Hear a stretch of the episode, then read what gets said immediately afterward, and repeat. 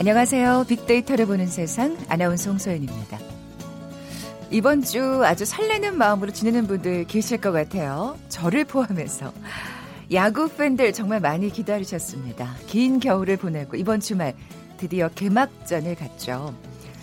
9회 말 경기가 모두 끝날 때까지는 끝난 게 아니라는 게 이 야구지만 어떤 스포츠보다도 데이터가 중요한 종목이기도 합니다. 통계 스포츠라고도 불리울 만큼 많은 데이터들이 탄생하는데요. 그래서 최근엔 빅데이터를 통해서 전력 분석도 하고요. 결과를 예상하기도 한다네요. 한데 이 데이터가 만들어지기까지 긴장된 순간들이 숨어 있다고 합니다. 투 스트라이크 쓰리 볼, 풀카운트 상황이라고 하죠. 이 볼 하나의 승패가 좌우되는 순간이 오면 심판의 손끝에 모든 관중의 눈길이 모아지게 되는데요. 볼일지 스트라이크일지. 물론 공정한 판정이 돼야 하겠습니다만 애매한 상황 분명히 있습니다. 이럴 때 데이터로 살펴볼 수 있는 흥미진진한 뒷얘기가 숨어 있다고 합니다. 오늘 이 얘기 좀 나눠보려고요. 잠시 후 통통 튀는 통계, 빅데이터와 통하다 시간에 스트라이크와 볼 사이에 존재하는 법칙들, 다양한 데이터로 분석해 볼 거고요. 지난 4년 8개월간 자리를 지켰던 광화문의 세월호 천막이 어제 철거됐습니다. 세상의 모든 빅데이터 시간에 이 얘기 나눠봅니다. 먼저 빅퀴즈 풀고 갈까요? 오늘 야구 관련 소식 나눈다고 말씀드렸는데 야구장의 내야를 부르는, 가리키는 말이 있죠. 정사각형으로 이 중앙 투수판의 부분이 약간 돋아 있는데 그 모양이 이것과 비슷하다고 해서 이렇게 부릅니다. 홈베이스, 1루, 2루, 3루 사이를 직선으로 연결한 안쪽을 가리키는데요. 이걸 결혼 예물로도 많이 사용하죠. 뭘까요? 보기 드립니다. 1번 실버, 2번 골드, 3번 다이아몬드, 4번 호박. 오늘 당첨되신 두 분께 커피와 도넛 모바일 쿠폰 드립니다. 정답 아시는 분, 휴대전화 문자 메시지는 지역번호 없이 샵 9730, 샵 9730입니다. 짧은 글은 50원, 긴 글은 100원의 정보 이용료가 부과됩니다.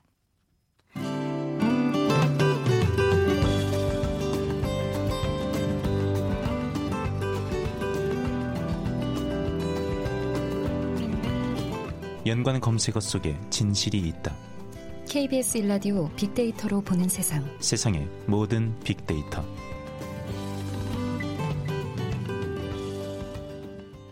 궁금했던 모든 화제와 이슈를 빅데이터로 분석해보는 시간이죠. 세상의 모든 빅데이터. 빅커뮤니케이션 전민기 팀장 나와 계세요. 안녕하세요. 네, 반갑습니다. 전민기입니다. 네. 어제 철거됐군요. 네. 그러니까 사실 워낙 다른 이슈들이 많았지만 빅데이터 상에서는 세월호라는 키워드가 상위에 언급이 됐던 그런 하루거든요. 네, 네. 어제 이제 세월호 천막이 철거됐고 2014년 7월에 처음 설치가 됐으니까 4년 8개월 만입니다. 이 자리에는 이제 기억 안전 전시 공간이 조성이 돼서 4월 12일 시민들에게 공개가 될 예정이고요. 예, 예. 유가족들은 지난 16일부터 이제 세월호 천막 내 집기라든지 비품을 정리했는데 그때 상황을 좀 이렇게 보여주는 영상 봤더니 네.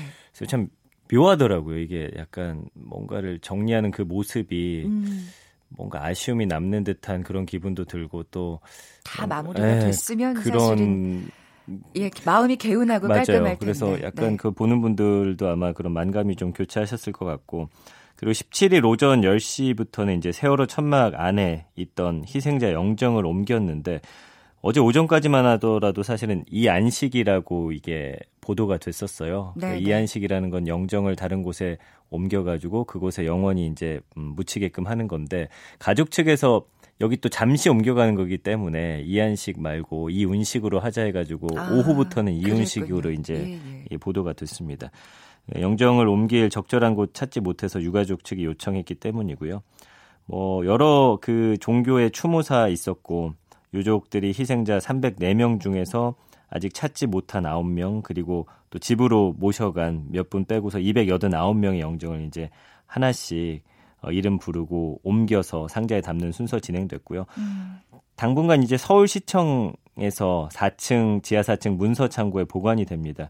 근데 아직 유가족들 영정을 어디로 옮길지 정하지 못했는데 아직 끝나지 않았기 때문이죠. 예. 네, 네. 그런 추모공원을 사실 만들기를 원하는 게 유가족들의 또 입장이잖아요. 맞습니다. 예. 예.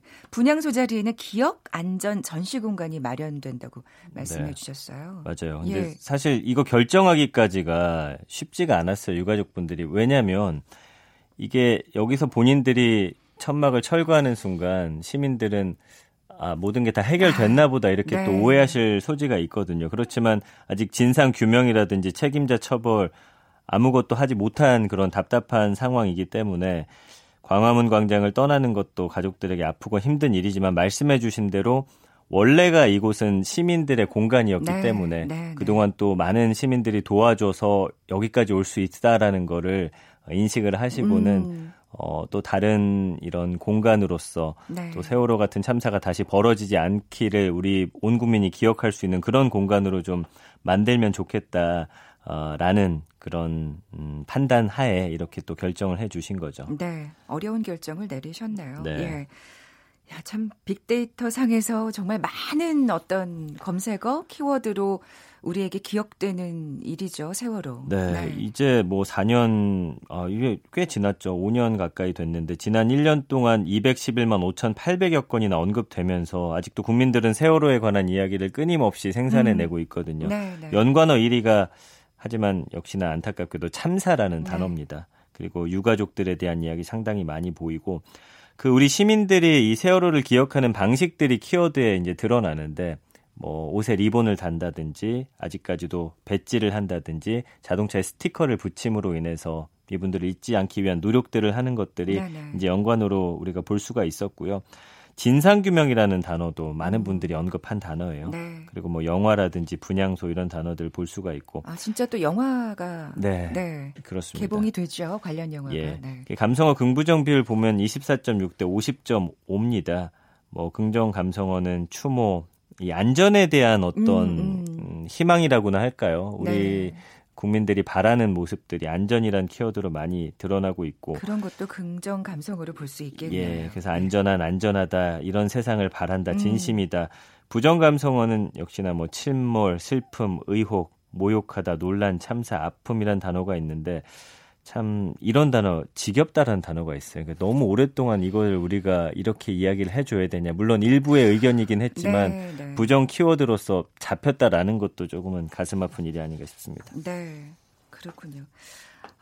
뭐 기억 안전 전시 공간에 대해서 얘기도 좀 해봐야 될 것 같고 또 그 네. 철거하는 과정은 어땠는지도 좀 궁금해지고 그렇습니다. 그러네요. 예. 그러니까 여기에 14개의 동의 천막이 있었습니다. 그래서 2014년 7월에 설치된 이후에 이제 하나씩 철거가 됐고 말씀해 주신 대로 이제 분향소 자리에 기억 안전 전시 공간이 조성되는데 여기에는 이제 어떤 것들이 들어가는지 잠시 후에 또 소개를 네. 해 드리겠고요. 네, 네. 이혼식 하고 나서 이렇게 또 가족들 옮기는 그런 모습들 그 이후에는 이제 버스를 타고서 광화문 그 시청 앞 광장을 한 바퀴 돈 이후에 그랬군요. 또 갔어요. 그래서 네. 이 사이에 또 많은 부모님들 눈물 흘리셨고 찾은 시민들도 역시나 함께 참 마음 아파하는 그런 순간이었습니다. 그러니까 그 철거되는 순간이 그렇게 길지 않았음에도 많은 분들이 이 시간을 어떻게 느끼셨는지는 굉장히 다양하더라고요. 빅데이터 상에서도. 어쨌든 우리가 이 순간을 또 잊지 않아야겠다라는 또 생각해봤습니다. 네. 그게 벌써 4년 8개월이 된 거군요. 이 맞아요. 천막이 설치된 게. 처음에는 2개 동을 설치를 했었거든요. 예, 그러니까 예. 정부 요청에 따라서 인도적 지원 차원의 2개 동이 설치가 됐고 하나하나 늘고 참여하는 분들이 늘어나면서 이후에 14개까지 이제 설치가 된 것이고요. 2014년에 서울도서관 3층에 세월호 참사 추모 공간이 개장하면서 사고 직후에 이 서울광장에 설치된 분향소가 209일 만에 뭐 철거된 적도 있었습니다. 그래서 하나 둘 빈 공간 드러내는 이 광화문 광장의 시민들은 발걸음을 멈춰 섰고 여기에 이제 사무실이 많다 보니까 한 분하고 인터뷰를 했는데 이 천막이 영원히 이 자리를 지킬 수는 없겠지만 네, 그래도 이게 정말 익숙한 풍경이 됐었던 그쵸, 거잖아요. 아까 제가 말씀드린 대로 이대로 철거되면 또 사람들의 기억에서도 사라지게 될 것 같아서 많이 아쉽고 마음이 안 좋다라는 반응들이 많았고요. 그리고 아직 해결된 게 없다고 생각하는데 천막을 철거한다니까 좀 슬픈 기분이 들어서 멈춰서 보게 됐다. 네. 그러니까 주변 지나시다가 보면서 그 자리에 좀 멈춰서 보신 분들이 계셨던 것 같아요. 네. 그래서 지금 진상규명을 한다라고 약속을 했었는데 이번 정권에서 아직까지 이게 지지부진하니까 제발 진상규명 해달라 이런 이야기들이 많이 나왔습니다. 네, 뭐 유가족이나 그걸 바라보는 시민들이나 참 마음이 좀 복잡할 수밖에 없는데요. 예, 예. 그래서 그 빈 공간이 더 의미가 있는 것 같습니다. 네, 이게 분향소 위치에다가 목조 형태로 이제 그 공간이 마련이 되고요. 지금 천막이 한 절반 규모가 될 것이고 그 안전한 사회를 다짐하고 안전의식을 함양한 어떤 상징적 공간으로 만들게 될 것입니다. 그래서 전체 공간하고 콘텐츠는 세월호 기억, 그다음에 사회적 재난에 대한 시민 안전의식을 좀 함양할 수 있는 그런 체험, 시민 참여 전시 공간으로 구성이 되고요. 주제는 이제 그날의 기억, 기억을 담은 오늘, 내일의 약속 이렇게 나눠줍니다. 그래서 내일의 약속이 제일 중요하다고 생각이 드네요. 맞아요. 참사 당시부터 현재 미래까지의 모습을 그리게 될 것으로 보입니다. 그 전시실마다 그러면 이제 그렇게 메시지가 다 다른 거군요. 그러니까 전시실이 하나, 두 개가 있고 시민 참여 공간이 있고 진실 마중대라는 곳이 이제 생기게 되는데 각종 사회적 재난 사실은 이 세월호뿐만 아니고 여러 가지 이런 사회적 재난으로 인해서 희생된 분들도 많거든요. 그럼요. 그리고 사실 그런 안전사고는 그 이후에도 계속되고 있고요. 맞아요. 그래서 세월호가 대표성을 띠고는 있지만 이것만 기억하자라는 건 아닙니다. 그래서 안전에 대한 교육을 좀 많이 하려는 그런 계획이 있고요. 전시실 첫 번째는 이제 기억을 담은 오늘 주제로 꾸며집니다. 사랑하는 가족 잃은 사람들은 만진다는 그 촉각적 교감을 원한다는 거에 착안해가지고 이제 조명 작품 같은 거 설치하고요. 관람객이 만지면 체온이 전해져서 빛이 되고 소리가 들리고 바람이 불게 되는 그런 공간으로 펼쳐져요.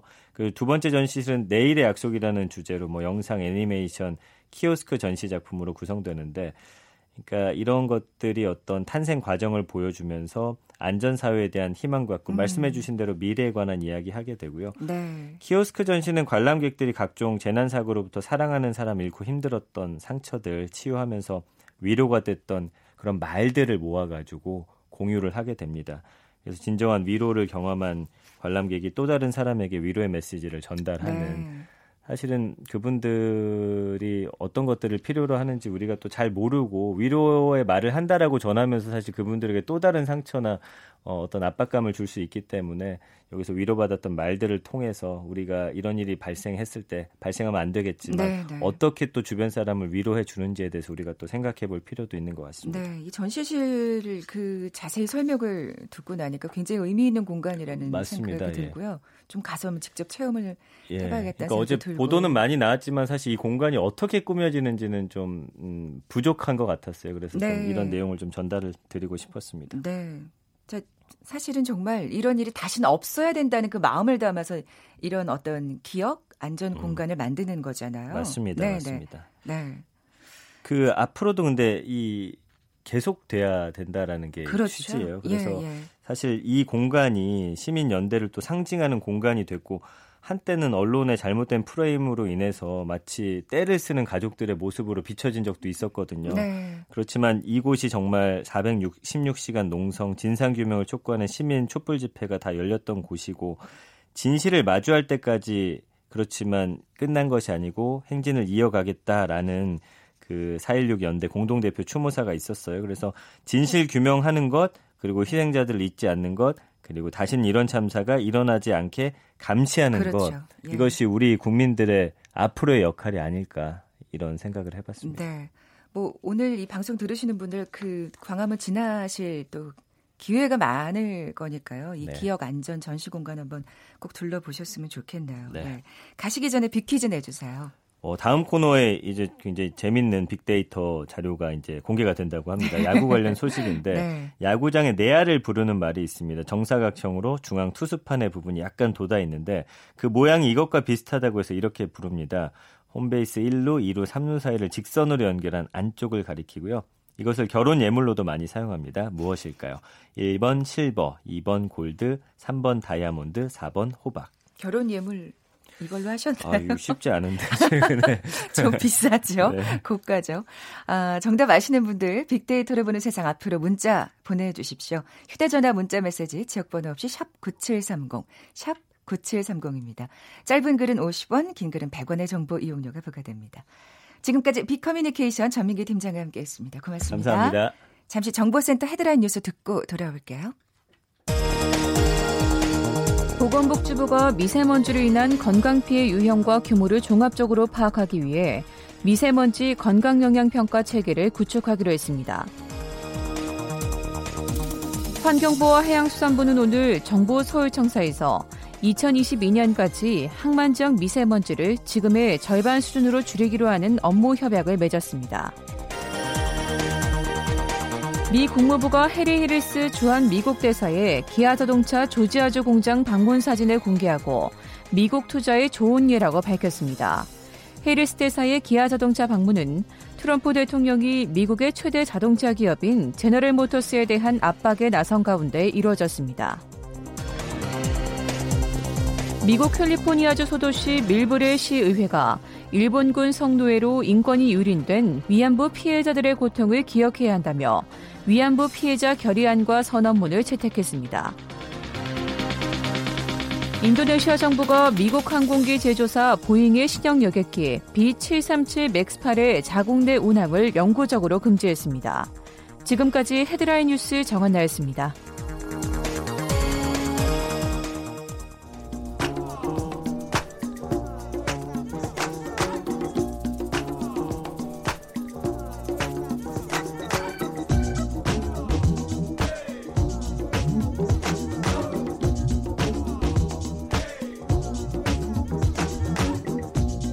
는 통계. 빅데이터와 통하다. 데이터와 차트로 세상을 보는 시간, 통통 튀는 통계, 빅데이터와 통하다. 데이터 분석가 신현우 팀장 나와 계세요. 안녕하세요. 네, 안녕하세요. 신현우 팀장님 야구 좋아하세요? 좋아합니다. 아, 네. 어떤 팀 팬인지는 여쭙지 않겠습니다. 오늘 야구 얘기 나눠볼 텐데 사실 정말 앞서 저희가 여는 말에서 말씀드렸지만 진짜 데이터가 쫙 나오잖아요. 뭐 이 선수에 관련돼서 팀에 관련돼서 혹은 뭐 두 팀의 대결에 관련돼서 진짜 데이터 경기라고 해도 스포츠 경기라고 해도 과언이 아닌 게 야구 같습니다. 네. 이게 아주 오랜 전통도 있고요. 네. 이 야구가 다른 스포츠와 뚜렷이 구분되는 특징이 있습니다. 뭐냐면 그 야구 좋아하시는 분은 다 아시겠지만 야구는 전체 경기가 이렇게 물 흐르듯이 연결되는 게 아니라 사실은 작은 조각으로 토막토막 나 있습니다. 네네. 우리가 뭐 1회, 2회 하는 것도 그렇죠. 그렇고 볼을 던지고 치고 달리고 하면 하나가 완결이 되거든요. 그렇죠. 그래서 이 뭐 예를 들면 축구나 농구처럼 90분 동안 전체가 연결되는 스포츠에 비해서 이 작은 단위로 나누어지기 때문에 분석하기가 매우 좋고요. 네, 네. 두 번째는 이렇게 작은 단위로 나눠지는 또 다른 대표적인 경기가 골프예요. 아, 골프도 대부분 예를 들면 네, 뭐 우리가 뭐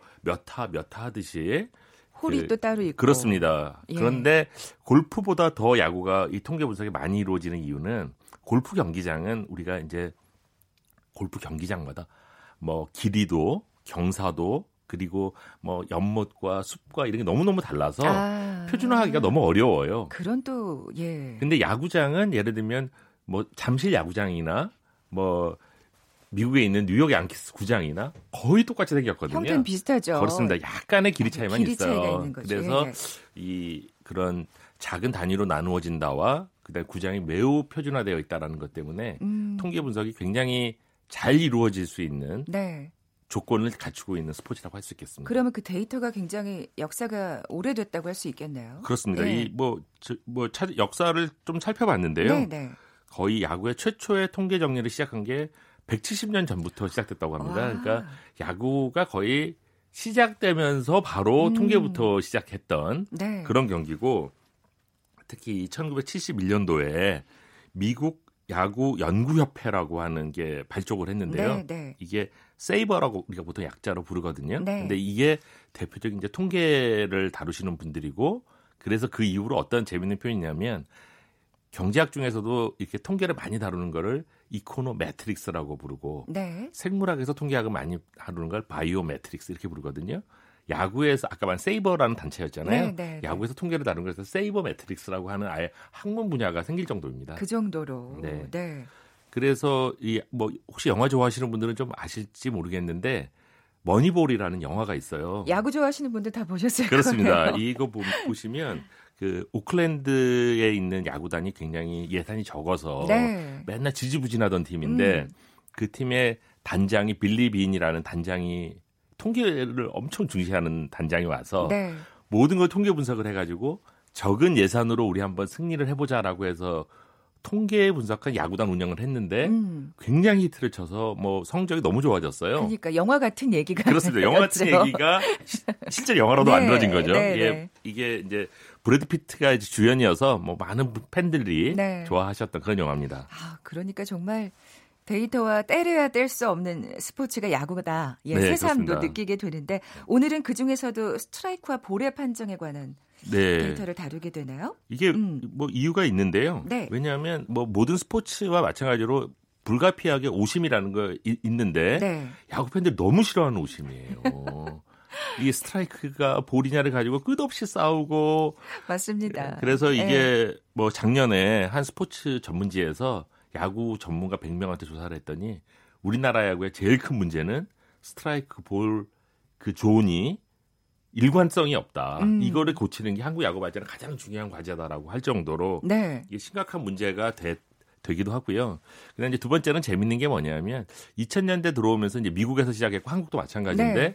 야구장에 매우 정교한 레이저 추적기가 설치가 됐어요. 예. 그래서 지금은 공의 속도와 위치를 정확하게 파악해서 거의 1cm 이내의 오차밖에 없기 때문에 이게 지금 정확하게 스트라이크인지 볼인지 사실은 정확한 판정이 가능해요. 네. 그래서 이거를 이용해가지고 이제 많은 연구가 이루어져서 오늘 저희 주제로 네. 스트라이크 볼 판정에 대한 얘기를 해보려고 합니다. 그게 그렇게 정말 장비로 모든 게 다 판단이 되니까 사실은 그 심판들은 정말 스트레스를 많이 받겠구나 그렇습니다.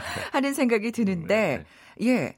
이게 인종주의와 관련이 있다고요? 예, 이 관련된 이제 첫 연구가 그렇게 시작을 했어요. 아, 예, 그러니까 예. 많은 사람들이 갖고 있는 의심이 뭐였냐면 심판들이 미국에서 네. 자기와 같은 인종의 투수에게 조금 유리하게 판정을 하지 않을까라는 의심을 갖고 있었는데 뭐 당연히 입증할 수도 없고 반증할 수도 없었죠 오랫동안. 네, 네. 근데 이거를 노스캐롤라이나 대학의 경제학자들이 2004년에서 2008년 사이에 미국에서 이루어진 프로야구 그때 던져진 투구가 약 350만 건이라 그래요. 아, 예. 이 350만 개를 다 분석을 한 거예요. 네, 네. 그래서 스트라이크 볼 판정 외에 투수의 인종 그다음에 심판의 인종을 결합해서 분석을 했더니 네네. 결과가 매우 놀라웠는데 심판이 자신과 같은 인종의 투수에게 체계적으로 유리한 판정을 내리더라라고 하는 게 발견이 됐어요. 근데 이거는 이게 어떻게 이해를 하셔야 되냐면 아무리 인종이 달라도 한가운데 들어가는 건 명백한 스트라이크예요. 또는 완전히 빠지는 건 볼이에요. 네, 근데 네. 경계선상에서 애매한 경우가 많은데 스트라이크냐 볼이냐 그렇습니다. 이럴 때. 그때 심판은 부지불식간에 자기와 같은 인종의 투수에게 유리하게 판정을 내리더라. 근데 사실은 네. 저희가 이제 뭐 이제 메이저리그도 워낙 많이들 보시니까요. 네, 네. 네. 보면은 그 심판하시는 분들이 되게 백인인 경우가 많거든요. 맞습니다. 네. 심판의 90%가 당시에 백인이었다 그래요. 네. 그래서 뭐 흑인 투수나 아시아계 투수, 뭐 히스패닉 투수들은 체계적으로 불리했고 우리 박찬호 선수도 제 생각에 상당히 아이고. 불이익을 받지 않았을까 그런 생각을 해봤습니다. 그래서 그렇게 자꾸 스트라이크를 던졌는지도 네. 모르겠다는 생각이 드네요. 근데 네. 사실 이게 또 아까 말씀하신 대로 장비가 이제 발명이 됐으니까 네. 이런 오심은 이제 줄어들 수밖에 없는 거 아닌가요? 그런 네. 측면이 있는데요. 네. 이게 심판들이 예전에는 조금 말할까 경솔하게 판정을 했던 경향이 있었는데 네네. 이제 이 추적기가 모든 구장에 다 깔렸거든요 미국엔. 네. 그러니까 이게 시기적으로 또 재밌는 연구를 했어요. 동시에 깔린 게 아니어서 어느 구장에는 예를 들면 설치됐는데 네네. 어느 구장에 설치가 안 돼 있어요. 시기가 좀 늦으니까 네. 어떻게 됐냐면 그러면 설치된 구장과 설치되지 않은 구장의 차이가 있을까를 해봤더니 설치된 구장, 추적기가 설치된 구장에서 오심의 확률이 확실히 줄어들었습니다. 아. 그리고 지금은 모든 구장에 다 깔렸기 네, 때문에 네. 전체적으로 오심은 절반 이하로 지금 줄어든 것으로 그렇게 보고되고 있습니다. 참 이게 인간의 마음이라는 게 정말 그렇습니다. 인종주의 말고도 또 뭐 어떤 그 요인이 있을까요? 오심의 요인이? 이 사회학자들이 네. 쓰는 용어 중에 그 우리 성경에 나오는 마태 있지 않습니까? 네. 마태복음 할 때 그 마태 효과라고 하는 게 있어요. 이 마태 효과는 뭐냐면 그 마태복음 한 9절인데 부유한 자가 더 부유해지고 가난한 자는 지금 갖고 있는 것조차도 잃을 것이다. 그런 대목이 있습니다. 아, 그래서 그건 이제 마태 효과. 그걸 이제 마태 효과라고 부르는데 보통 어떻게 이해하냐면 능력이 있는 사람은 사회에서 실제 능력보다 더 능력이 있다고 평가를 해서 더 잘 나가는 거. 후하게. 그다음에 실패한 사람은 실제 능력보다 더 능력이 없다고 평가해서 박하게. 손해를 더 보는. 이걸 마태 효과라고 부르는데 아. 이건 한국 학자가 했어요. 아, 네. 콜롬비아 대학의 아주 유명한 경영학자 중에 김원영 교수님이란 분이 계신데 이제 데이터는 미국 걸 썼는데 네네. 왜 데이터를 미국 걸 썼는지 마지막에 말씀드리겠습니다. 네네. 김원영 교수님 미국 데이터를 갖고 어떻게 이분이 또 하셨냐면 야구에서 그런 높은 지위에 있는 투수를 이분은 어떻게 인식을 했냐면 올스타전이라는 게 있지 않습니까? 네네. 올스타전에 출전해본 투수와 올스타전 한 번도 나가보지 못한 투수는 아. 지위가 다른 투수다. 네네. 그래서 일반적인 경기에서 과거에 올스타전에 출전했던 경험이 있는 투수와 그렇지 않은 투수 사이에 차이가 있을까? 이거를 보신 거예요. 아. 그래서 이분이 어떻게 봤냐면 아까 말씀드린 대로 경계선상에 아주 꽉 찬 스트라이크가 들어왔으면 스트라이크 판정을 내려야 되는데 네. 볼이라고 판정을 하면 부당하게 손해를 보는 거잖아요. 네. 근데 이 손해를 보는 확률을 다 계산을 해봤는데 올스타전에 나가지 못했던 투수는 이런 손해를 볼 확률이 57%. 아. 올스타전에 한 번이라도 나가본 투수는 55%. 네.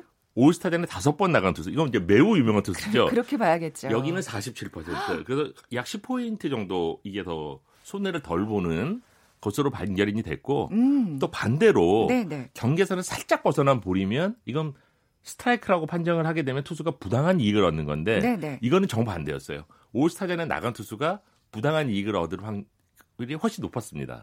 그래서 사람들이 야구에서 심판들은 또 무의식 중에 유명한 투수에 대해서는 체계적으로 유리한 판정을 내려주는구나라는 게 또 여기서 발견이 됐습니다. 그랬군요. 네. 네. 또 다른 특성이 있을까요? 하나만 더 말씀을 드리면 네. 이런 거예요. 야구 팬들은 이런 성격을 갖고 있는데 만약 현재 3볼이다. 그러면 가급적 볼 판정을 안 내리길 바랍니다. 걸어나가는 게 싫은 거예요. 투 스트라이크다. 그러면 스트라이크 판정을 덜 내려야 한다고 믿어요. 네, 네. 왜냐하면 야구라는 건 중요하게 투수와 타자가 치고받고 해야지 되는 거지 심판이 판정 내리는 걸 싫어해요. 네, 네. 그러니까 어떤 일이 벌어지냐면 심판도 그걸 알아요. 사회가 자기를 어떻게 보고 있는지. 야구 팬들의 마음을. 그래서 심판들은 어떤 또 일들을 벌이느냐 하면 투 스트라이크면 꽉 찬 경계선상에 애매하게 있을 때 가급적 스트라이크 판정을 안 내리려고 하고 쓰리볼인 상황에서는 심판 자체가 가급적 볼 판정을 안 내리려고 합니다. 이것도 아까 말씀드린 대로 이제 미국의 많은 통계 데이터를 가지고 이런 사례가 이제 확인이 됐고요. 네, 이거를 네. 어떻게 이해해야 할지 여러 가지 설이 있었는데 어쨌든 이게 심판들이 팬들을 의식해서 네네. 자기의 행동을 조금 더 위축시키는 그런 경향이 있는 것으로 그렇게 알려지고 있습니다. 물론 오심은 없어야겠습니다만 이게 사람인지라 네. 이렇게 또 뭔가 편향되는 게 나타나는군요. 네. 정리를 해볼까요? 이렇게 이제 말해요. 오심은 벌어지고 있는데요. 네. 그래서 약간 극단적인 야구 팬들은 야구 심판을 없애자라는 주장을 합니다. 맞아요. 그런 얘기들 막 흥분해서 막 하시죠. 아까 말했는데 이미 추적기가 다 있는데 추적기가 로봇 심판이라고 하거든요. 추적기가 스트라이크 볼 판정하면 되지 뭐하러 불안정하게 사람이 하냐 이렇게 주장하시는 분들이 계신데 저는 생각이 조금 다릅니다. 저는 그게 아주 인종적인 문제라든지 네, 네. 뇌물이라든지 이렇게 체계적인 오류가 아니라면 네. 저는 오심도 일부라고 생각을 하고 다만 이 우리나라가 아까 말씀드린 연구가 전혀 안 돼 있고 제가 전부 미국 예를 들었잖아요. 네네. 한국에서 이걸 공개를 안 하고 있어요. 한국야구위원회가. 그래서 저는 이걸 공개를 하면 훨씬 더 깨끗해지고 네. 또 많은 사람들이 흥미로운 분석도 많이 할 것이다. 이런 생각을 하고 한국 야구 구단과 위원회가 네. 좀 전향적으로 데이터 공개를 해주시기를 네. 촉구합니다. 한국 야구의 발전을 위한 마지막 말씀이었습니다. 네. 신현우 팀장과 함께했습니다. 고맙습니다. 감사합니다. 오늘 선물 받으실 두 분입니다. 한 분이네요. 9878님 선물 드리면서 물러갑니다. 내일 뵙죠. 고맙습니다.